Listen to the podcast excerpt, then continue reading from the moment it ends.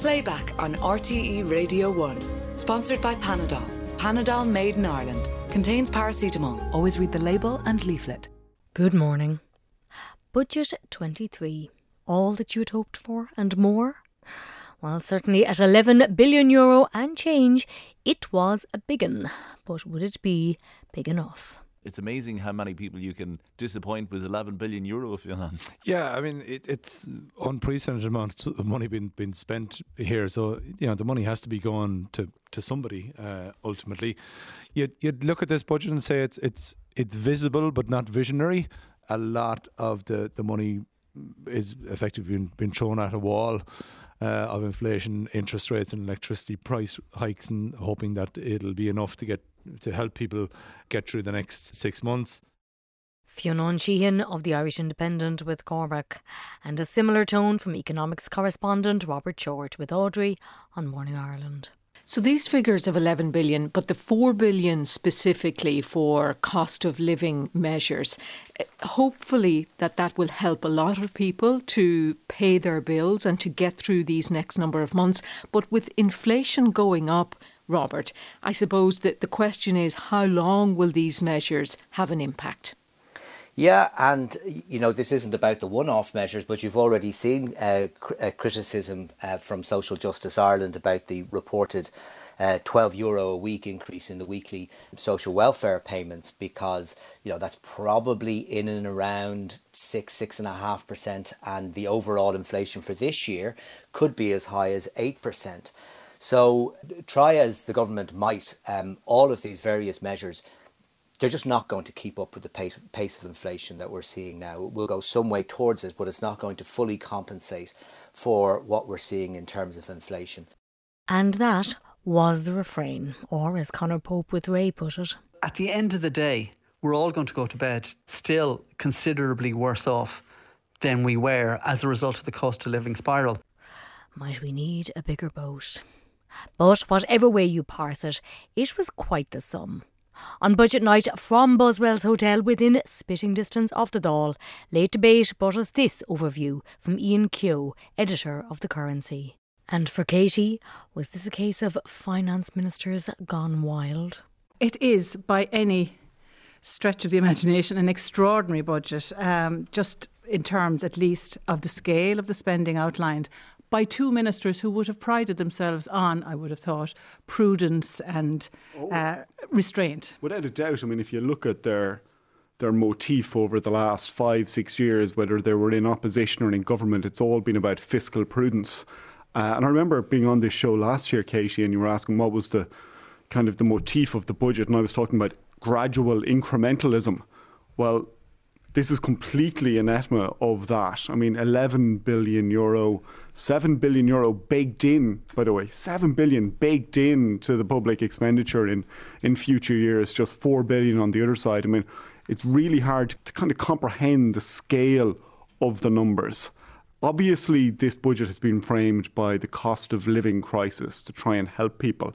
But I think it's also been framed by politics as well, where the government have come out and said, we have, we're being outflanked by Sinn Féin. We need to be seen to do something. And a lot of the numbers that the government come out with are actually quite similar to the numbers that Sinn Féin were proposing in their own pre election pledges.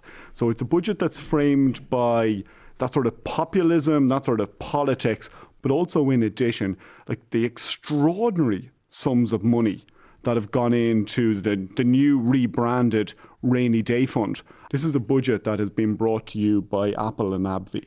I mean, this has been entirely funded by massive sums coming from corporation tax. And those two names that I given, I d- I don't say that in jest. They are two of the five largest taxpayers in the country. Therein, of course, lies the risks because. and, and that's the. Con- that's should we get used to this? No, we, we clearly can't get yeah. used to it. And that's the consolidation that people have been talking about and the concentration risk that people have been talking about for some time lovely, beholden to those big corporations, it seems.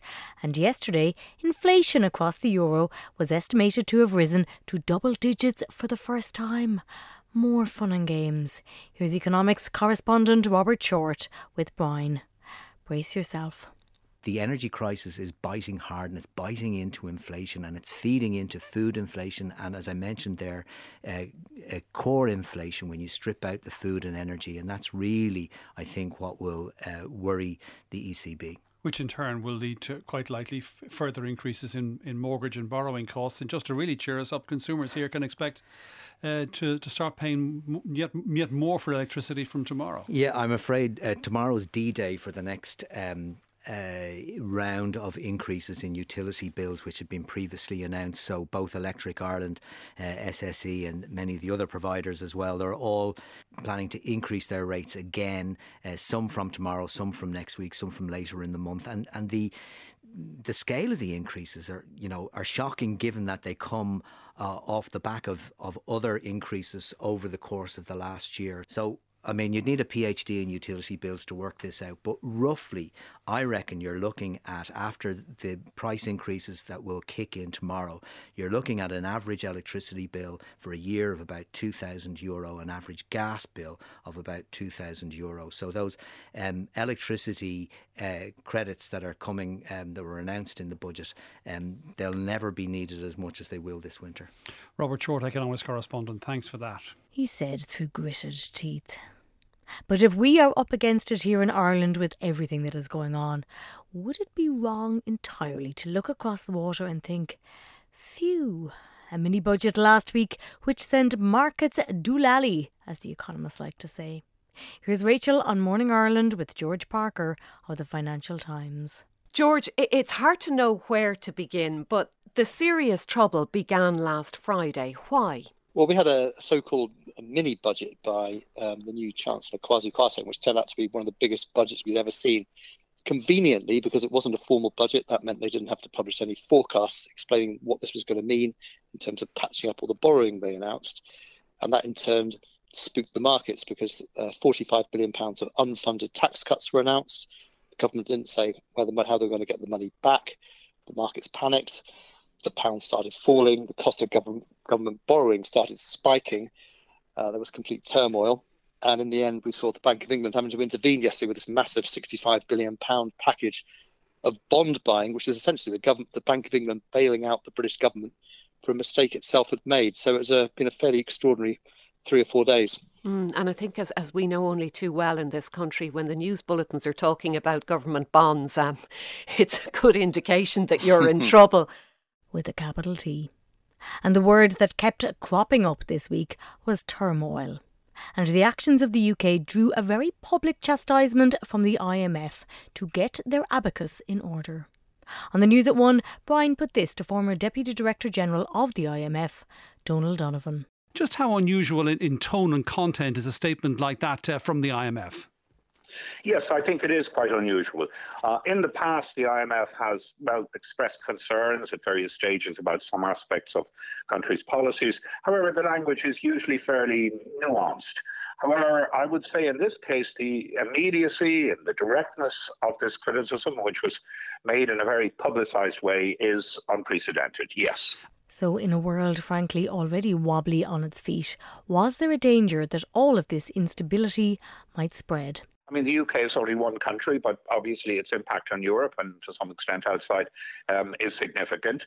Um, by itself, I think the damage can be contained. But of course, if people started getting nervous about some other countries, maybe not the same uh, policy problems as the UK, but maybe other problems, and you can think of one or two in Europe that might be like that, you could set off a little bit of a wave of, of a wave of general concern, lack of confidence, and Indeed, we did see that in the two, 2010 euro crisis. Though there, I think um, a, a, number of countries, including our own, had um, you know deep underlying problems. Um, the UK has these problems, but there may be not too many others in quite the same position.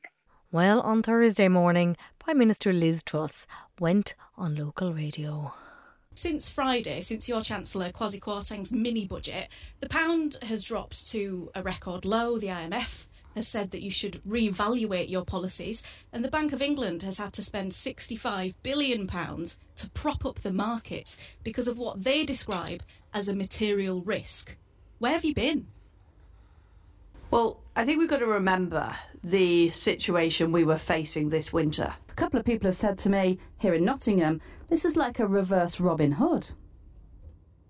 That that, that simply isn't true. Which bit By of it? By far the biggest Which part bit of the it? mini. Well, That the tax the cuts are entirety of what you just said. disproportionately benefiting the wealthiest. Ooh, a cringe fest. Drive Time offered its sympathies to former Conservative MP and columnist Matthew Parris. I'm not a Liz Truss fan, but I actually began to feel sorry for her. She just doesn't seem to be equipped to deal with critical or, or hostile questioning. So some of the silences were painful. Oh my God, Matthew, I'm beginning to feel sorry for the lot of you over there.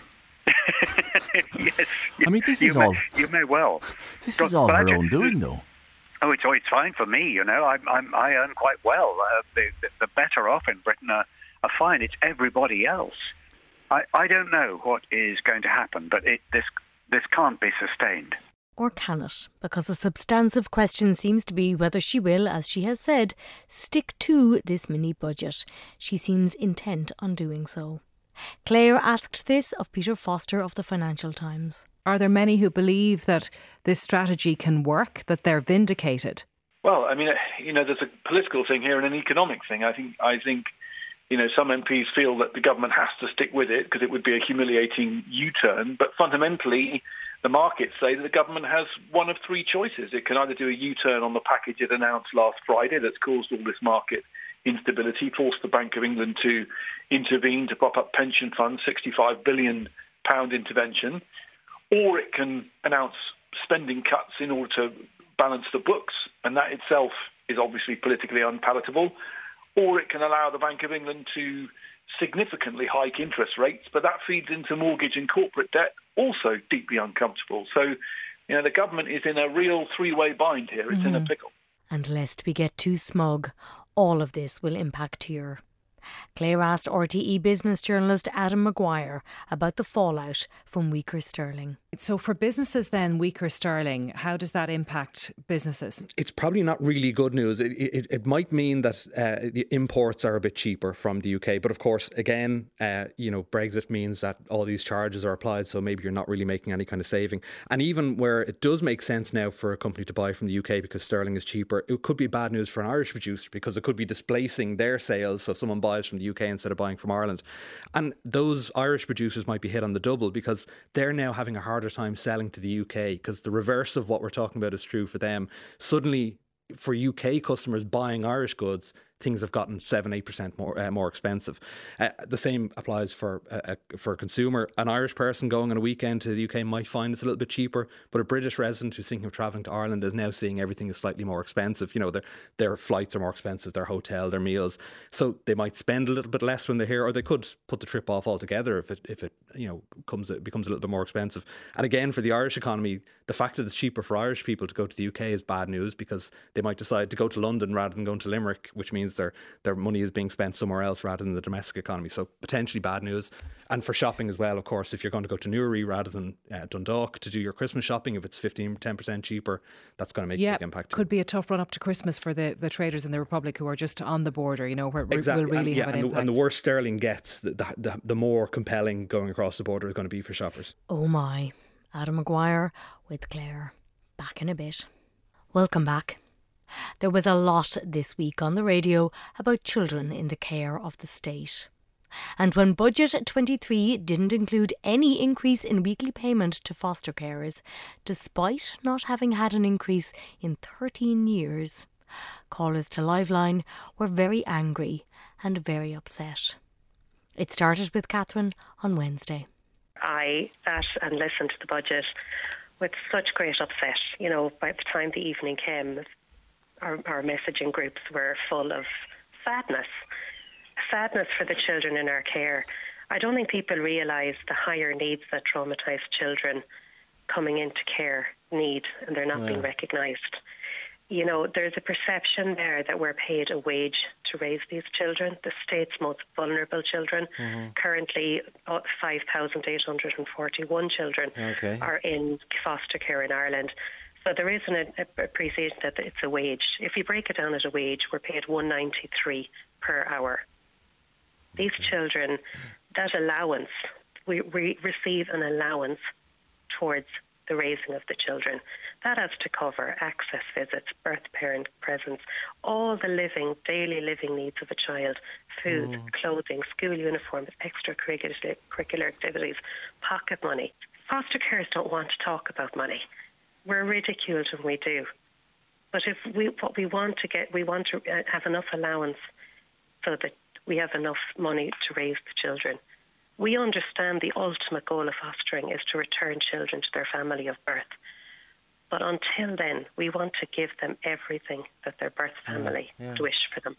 Now, the current payment stands at €325 Euro per week for a child under 12 and €352 Euro per week for older children. And foster carers are not always eligible for the kinds of supports you might expect. Replies will come back from ministers that you're entitled to the back to school allowance, the free books, the um, children's allowance. You know, a lot of foster carers don't receive the children's allowance because the children have to be in their care for over six months. So Okay. children are coming in, in and out of care, there's no foster care that will be in receipt of that children's Oh, allowance. that's interesting. What about back in to a school? car- Back to school allowance. No, we're ineligible for back Why? to school allowance Why? completely because the crazy. allowance that we're paid to raise the children is paid for all living costs Three fifty a week. child. Three fifty a week, yeah. It Yeah. sounds a lot, but break it down. The following day, more foster carers from around the country with depressingly similar stories. Here is Darren, who's been a foster carer for over 10 years. We had a child in care, and the child was doing was was finished fifth year, and during the summer got a job Right. and was playing soccer. Okay. We were travelling an hour each way, so- so we had to bring the child to work and bring the child home, bring the child to soccer, bring the child home. We were doing 1,100 kilometres a week. So it's easy for, for Minister McGrath to talk about going to Tusla. I I went to the social worker to look for extra money for all the expenses. Eventually, the social worker came back, and I have evidence of it, to say, Darren, we have managed to get you an extra 50 euro a week. We were travelling four hours a day, uh, five days a week, and doing 1,100 kilometres. And they insulted, the social worker insulted us by offering us 50 euro a week. Now, the social worker actually left, so I'm going to, I'm going to give you the full story. We did go to our new social worker, and she was very good, and she gave us 175 euro a week, which we were happy with. To cover But the mileage of it, to cover the eleven hundred kilometres. 1,100 kilometres. As I say, in general, our our experiences have been very good, but they are so mealy mouthed when it comes to trying to look after us. And something that came up again and again in all the calls. While an immensely satisfying thing to do, fostering was not something you got into for the money. I've been threatened in my own house, threatened to have the house burned down. But every one of those placements that came to us, we were kind of doing emergency and Yeah, short term. yeah. We've kept in contact with every one of those kids, and they've Okay. all done well, despite everything. Brilliant. So we have. And we, we didn't really look for extra money, but I'm just given the overall picture, and it's an absolute disgrace that they couldn't they couldn't come up with something better. And to say we're doing it for the money is it's worse than an insult. Also on the line, Amy. I've been fostering since I was in my 20s, and back then I would have recommended it to everyone and anyone. I would have been shouting it from the rooftops for the joy it brought my family, but it's just not feasible at the moment. The financial supports and the therapeutic supports, they're the responsibility of the state, and they're just not there for our children. And because of their start in life, many of the children have difficulties and are troubled. Yesterday, Catherine phoned in. I've been doing it for about 14 years, and we've had 14 children of all age groups. Yeah. We had a, baby that came with um, addicted to heroin. It was born addicted to Okay. heroin, Yeah. and we were minding that to help out. There was another couple minding the baby, and they were struggling. So we used to take the baby for one long weekend Well every done, month to well give them a break. This baby never slept and ba- rarely stopped crying Yeah. And we would walk the floor. It would arrive at 12 o'clock on a Friday until 12 o'clock on the Monday. And we would walk the floor between us here for the whole weekend and you didn't go outside the door because you couldn't you couldn't go anywhere with the child because it would constantly cry.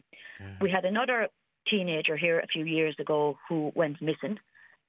We she was only here a fortnight when she went missing. We went to the guards and she was gone. She was only 14 years old and she was gone. And the guards were all concerned and everything until about 10 or 15 minutes into the conversation, he happened to mention that she was a foster child. And the guard put down his pen and looked at him and said, more or less laughed and said, Chase, you know, you may go on home. He said, that's what they do. She'll be back whenever she's ready. And we were basically told to go home. And, and it was we- the weekend. She went missing over Friday evening. There was no social workers, no helpline. We walked the length and breadth of the town. My husband drove the length and breadth of the country, ringing and ringing and ringing. I walked the floor here. I never slept a wink. I had visions of how I was going to tell this girl's mother that she was gone or that somebody had kidnapped her. Or I never ate and I never slept the whole weekend. So the responsibility that you're taking on if anything happens to anybody else's children do you know what I mean? It's it's it's so wearing on your nerves, on your health, on your relationship. No money would pay you for what you take on. And here's Orla, who'd emailed into the programme at two o'clock in the morning. How um, how how difficult is it for foster parents at the moment? It's terrible. I'm, I'm sorry, it's just made me a little bit emotional. Um, I, I absolutely love these kids, but we just want some support. We just want to be recognised. We don't want to be unheard or unseen anymore. These kids are they're incredible, resilient kids. Yeah. But in order for us to give them what they need, we have to be okay in ourselves as well. And yesterday, in response to those voices, a joint statement from TUSLA and the Minister for Children, Equality, Disability, Integration and Youth and the Minister for Public Expenditure and Reform saying that they would work over the coming month to make some support available to foster carers, as has been done for other groups. And there were other stories on the radio that touched on the issue of children in care. Children who would become adults and try to make their way in the world. With Ryan on Tuesday, Derek Byrne of Way to Work, which helps kids who've been in the care system get a foothold in the workplace.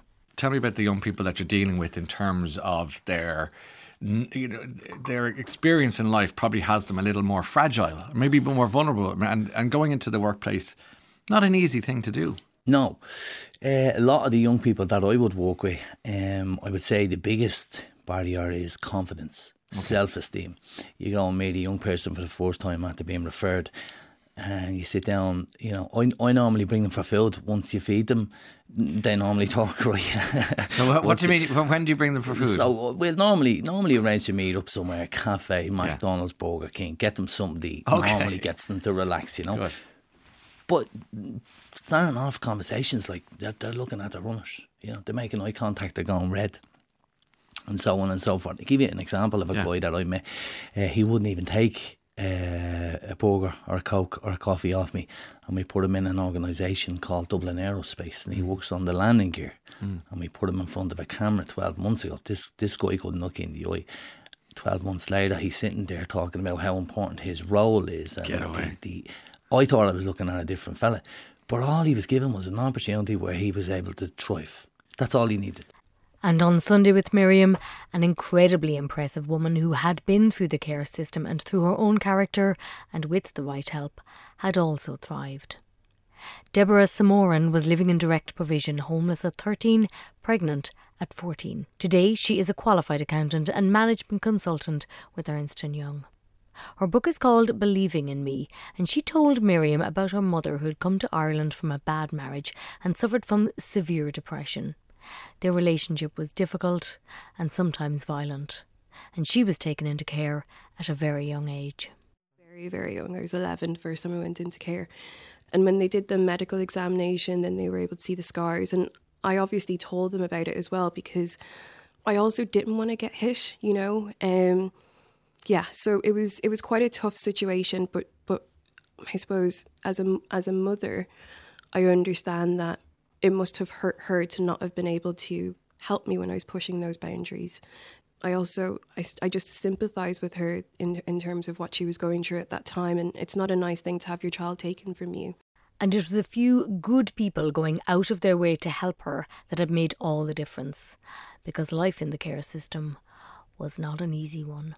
There were bullies, predatory older boys, forced to leave your hostel, I suppose, at 8 a.m. every morning. But you also say you were really lucky because you came across some exceptional people, didn't you, Deborah? Yeah, I was very, very lucky. So, you know, even I suppose the first social worker I had, you know, she was incredible. She, um, I still talk to her to this day. She very much tried to support me, and and she really treated me. I remember her so much because she just didn't treat me like another case. You know, she just she she treated me like I could have been her own child with a lot of empathy, um, for the situations I was in. And um, I suppose I didn't know what being. I, I I hoped being in care would be the safe option, but it didn't always work out that way. And I'm very thankful the people who supported me. So, for example, in the homeless hostel that I first stayed in, place called Lefroy House, there was this incredible woman, Shelley, there who let me stay in the charities office during the day so I didn't have to roam the streets all day.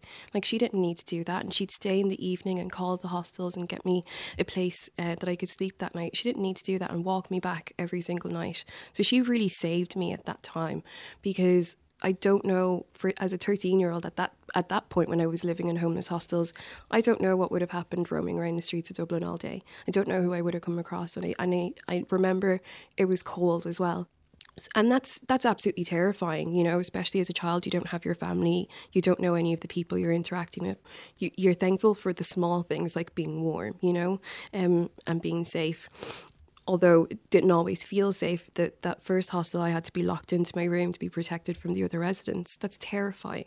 You don't know what's happening on the other side of that door. Incredibly frightening. And she talked about that for her, getting pregnant with her son Liam at the age of 14 changed everything. She studied, did grinds, and got her qualifications. How do you think you did turn your life around so rapidly? And you've written this book because you, you want to show how people can so easily fall through the cracks. Yeah. Yeah. Um, I suppose that was the reason I wrote it is this concept of the one good adult, right? And how they can have this huge impact in someone's life. Like, for example, if Shelley hadn't walked me back and forth to the hostel, I, I could have gotten hooked on drugs, right? God knows what could have happened to me. And I've come across so many kids in care who that did happen to. If the woman, Margaret, in the homeless hostel hadn't motivated me to um, go to school when I was, didn't want to go to school because I was embarrassed of where I was going home to with makeup, I would have dropped out of school and I wouldn't have been able to go back because I would have missed too much school, which again happens to a lot of kids in care. If they if Kira and Alan hadn't converted the care home into a mother and baby home, I might have had my baby taken away from me. I might not have learned how to be a mom. I might not have had the support that I needed. I might not have been in a situation where I was able to stay in school. So I suppose it's just people who are in, in these positions, it's very much trying to tell this story to say, this is what happens when you try and support people. This is what happens when you treat them with empathy and see them as human beings the mightily impressive Deborah Somorin with Miriam. Back in a bit. Welcome back. In radio terms, silence is dead air. But on Arena on Thursday night, superstar Russian violinist Maxim Vengerov and Sean talked about the importance and power of just that. All prompted by a story involving composer Shostakovich and cellist Slava Rostropovich when uh, Slava was still a student, in the middle of the night, uh, Shostakovich calls him and says, Slava, you know, I need to t- tell you something very important. Please come over, come over.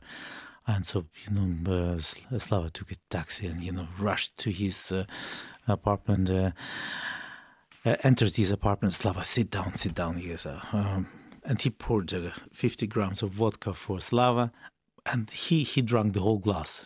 so you know he would uh, drink uh, one glass and then he was free for the rest of the evening. so and then it, and then he wasn't saying anything. And Slava wondered, you know, what is it about?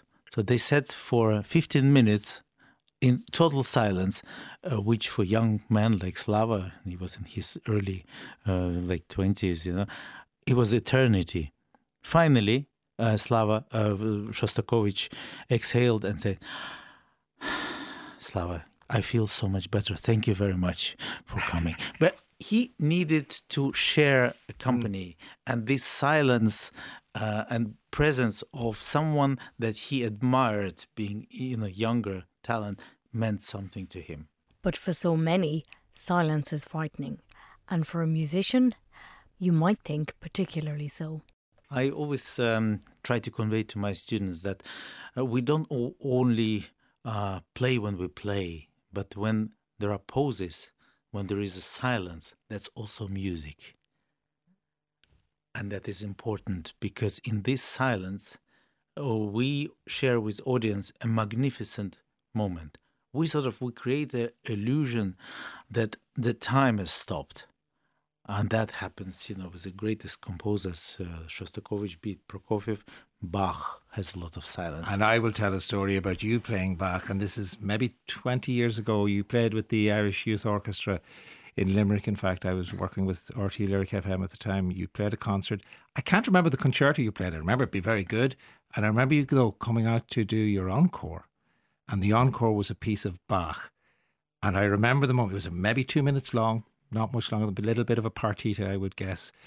You stopped it. I mean, it was abs just this ling, long melody line that lasted two minutes, and there was an, a silence of at least thirty, if not forty seconds, when you ended that encore, and then the whole place erupted. You know, so the silence, the silence works in, in, in many ways. But I, I still remember that encore. Yeah, the greatest examples of silence when we need silence in music is that when people can associate um, themselves with music, and music reflects their souls. So you know, sometimes when we close eyes, our eyes, and uh, listen to music, and uh, we take and inhale this beauty, or whatever there is, we it it will influence us next day, one way or another. And in some cases, twenty years later, you'll still remember the yes. moment of silence. what a lovely thought and staying in the world of music, albeit of a different hue. US rapper Coolio died this week at the age of 59.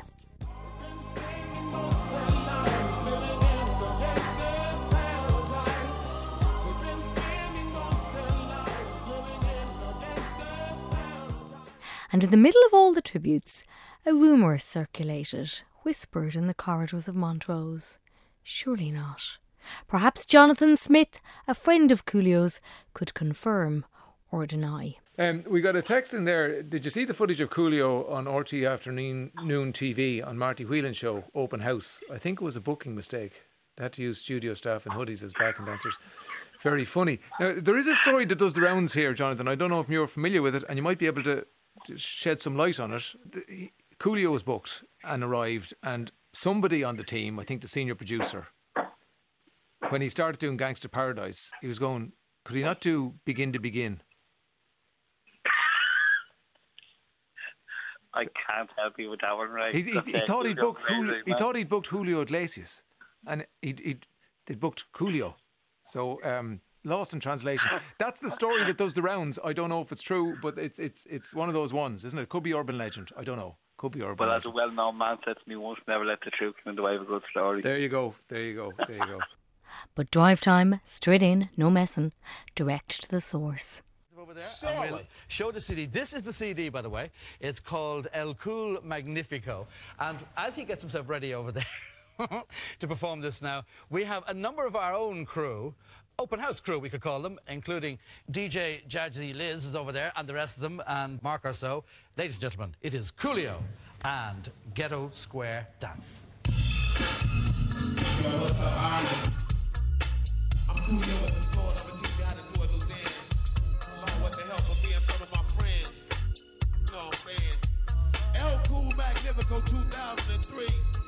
it out. Check it out, indeed. That's uh, 2002 at um, Open House in RTÉ. Marty Whelan, you're very welcome to Drive Time. Cormac, it's a great pleasure. it was real. So, what exactly had gone down?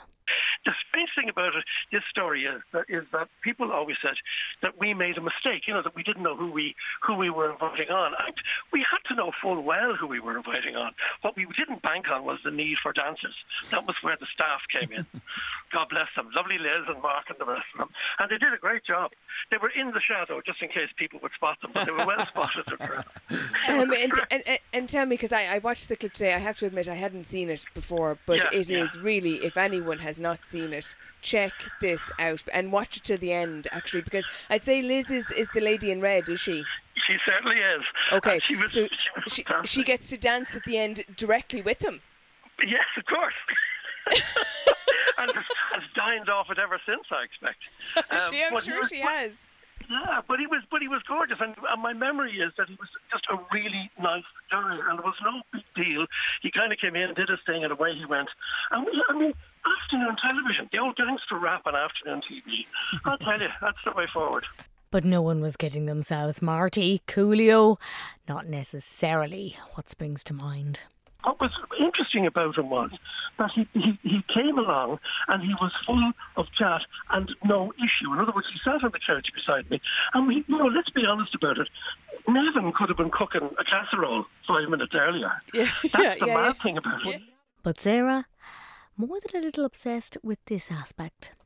Um, I, I just want to get back to the backing dancers because I Look just you, can't. obsessed with the backing dancers. I just, I just, I'm trying to, I'm trying to imagine this happening today, right? Yeah. Where Coolio arrives in, or someone on Yeah. Arrives in, Yeah. and he doesn't have backing dancers, and Yeah. we ask our production team to just step up, and they do, and they But go to the wardrobe that, to get cool that, clothes. But, but Bridget and the rest of them in wardrobe are, are, are uh, gotten organised and get the clothes, the appropriate outfits to wear, so that they can add a bit of glitter to, to this man's performance. I think, it was, I think they were fantastic.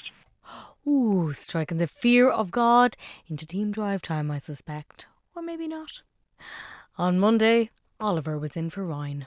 Now I have a machine gun. Ho, ho, ho. Or is that Die Hard's Hans Gruber? But all of this because Oliver had been reading madly deeply the diaries of the late Alan Rickman. A great read, he'd said. And of course, he had to do Dev. He writes in his diary that night, 22nd of August, 1994, 1995. He's writing this because we're filming it ahead of the release of Mike Collins, obviously. Two minutes in one of the cells, I'm starting to get anxious. What must it have been like? They were all so proud to die. They knew when it was coming, what it was for. This is beginning to feel like something I just have to hand myself over to. Hidden forces are very strong. But of course, 51551 people, opinions, fingers, texts. Somebody's here said very unkindly suggests that my Alan Rickman impression needs work. Oh, I should read this. I should read this message actually as Alan Rickman. Oliver, your Alan Rickman impersonation needs work. With respect, you sounded like Jim Carrey in the role of the Grinch, says Deck in Dublin. Yeah, okay, thanks, Deck. I mean, I've only attempted it for the first time this morning, but, um, you know, I'm quite upset about that, actually. I just, something in my eye. And uh, someone else says, great Alan Rickman. Thanks, Oliver. That must be John texting in, saying nice things. The team are looking me all sadly now. They feel that I'm, I'm quite deflated. I am not deflated. My Alan Rickman is perfect. I forgot to do shouty Alan Rickman. And cancel Christmas. Meanwhile, on Claire Byrne, in an intro worthy of the big screen, NASA's DART spacecraft successfully smashed into a distant asteroid at supersonic speed in an exercise designed to help avoid future doomsday collisions with Earth. As if we didn't have enough to worry about. Claire spoke to Francis McCarthy, Education and Outreach Officer at Blackrock Castle Observatory. But first, she played this reaction from NASA's control room. Oh my goodness. Eight, Yeah. seven, Oh, six, wow. five, four, three, two, one. Oh my gosh. Oh wow. Awaiting visual confirmation. All right. We got it? Waiting. Waiting. And we have And impact. We triumph for humanity in the name of planetary defense. we have impact, Francis. Dart hit its target. Was that what you were I expecting? know. I'm not sure if you've seen the pictures, but I, just I'm glued to them. So this this is um, um, a little a little spacecraft called DART. That's entire job was go hit an asteroid. This is a pair of asteroids, a bigger one and a little one. So there's Didymos, the big one, and Dimorphos, or as NASA were calling it earlier, the Diddy Moon, uh, which I quite like. so this little asteroid, they deliberately drove into on purpose at 22,000 kilometers an hour. So they weren't just strolling up to it to try land on it. It was a deliberate, if we hit this really fast, can we affect its orbit? Because one asteroid is going around the other. So we can see have we changed and changed the position of it. And that we'll track with our ground based telescopes. And whacking an asteroid, not as easy as you might think. I mean, this is 11 million kilometers away, and you're hitting something 163 meters across. You're not able to do that in real time. They weren't driving the spacecraft. They were relying on the spacecraft to orient itself and adjust its propulsion and aim at its target. So there is going to be a little bit of a I wonder, did it actually hit or did we just miss? Given that we've managed to miss planets in the past, hitting an asteroid is excellent. Top marks then in asteroid punching. And for the week that's in it, we might need a bit of excellence. That was Francis McCarthy with Claire. So we are almost at a finish. Budgets to make ends meet, inflation, energy, and all the other many calamities swirling around. Let's finish with a man who we might think of as peak curmudgeon, Dylan Moran, an unlikely source of light. Yeah, are you hopeful for Yes. About everything? Yes. Oh right. Yes, I am. Uh, that's it, it- sounds like you're faking it till you make it. There. No. No, you've thought no, it through, and you are hopeful for everything. I'm not faking it. I No, can't, yeah. You can't fake hope. It doesn't really carry. Does it not? No. Right. So you are hopeful. Yes, for, I am. Yeah. For everything. Yeah, yes. I am. Our future. Yes. Your kids' yes, future. I am. Yeah. And it's important to be so. Yeah. Because if you're not, you're going to try less. So get hopeful. Get up. Get hopeful. Have a look at it. Do it. Right. Right. I, I love you. I love the new Dylan Moran. I know it's the same Dylan Moran as before. is the but same one, But it's slightly different now. In fairness, it's a sort of an older, wiser, mellower. A, we have a crisis around us in every direction. Every horizon you look at is wrinkling.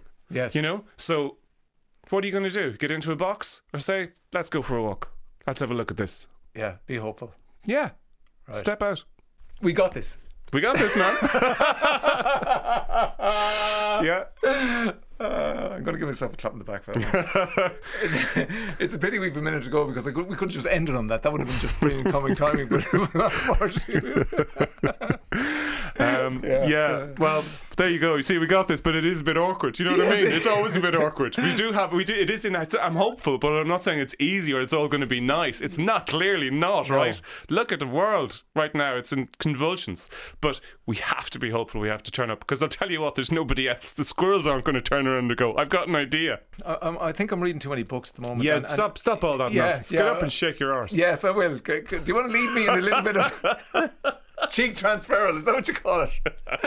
you know what I do every morning? This What is do you a- do? I, I stand on one leg and close Yeah. my eyes. Yeah. Yeah. Have you, have you tried that? Yeah. Yeah. it's very that's, good. That's living, man. Well, that's brilliant. Well, that is it from this week's playback. Thank you for listening. Talk to you next week. And yes, you do get the memo. It's time to shake it. C'est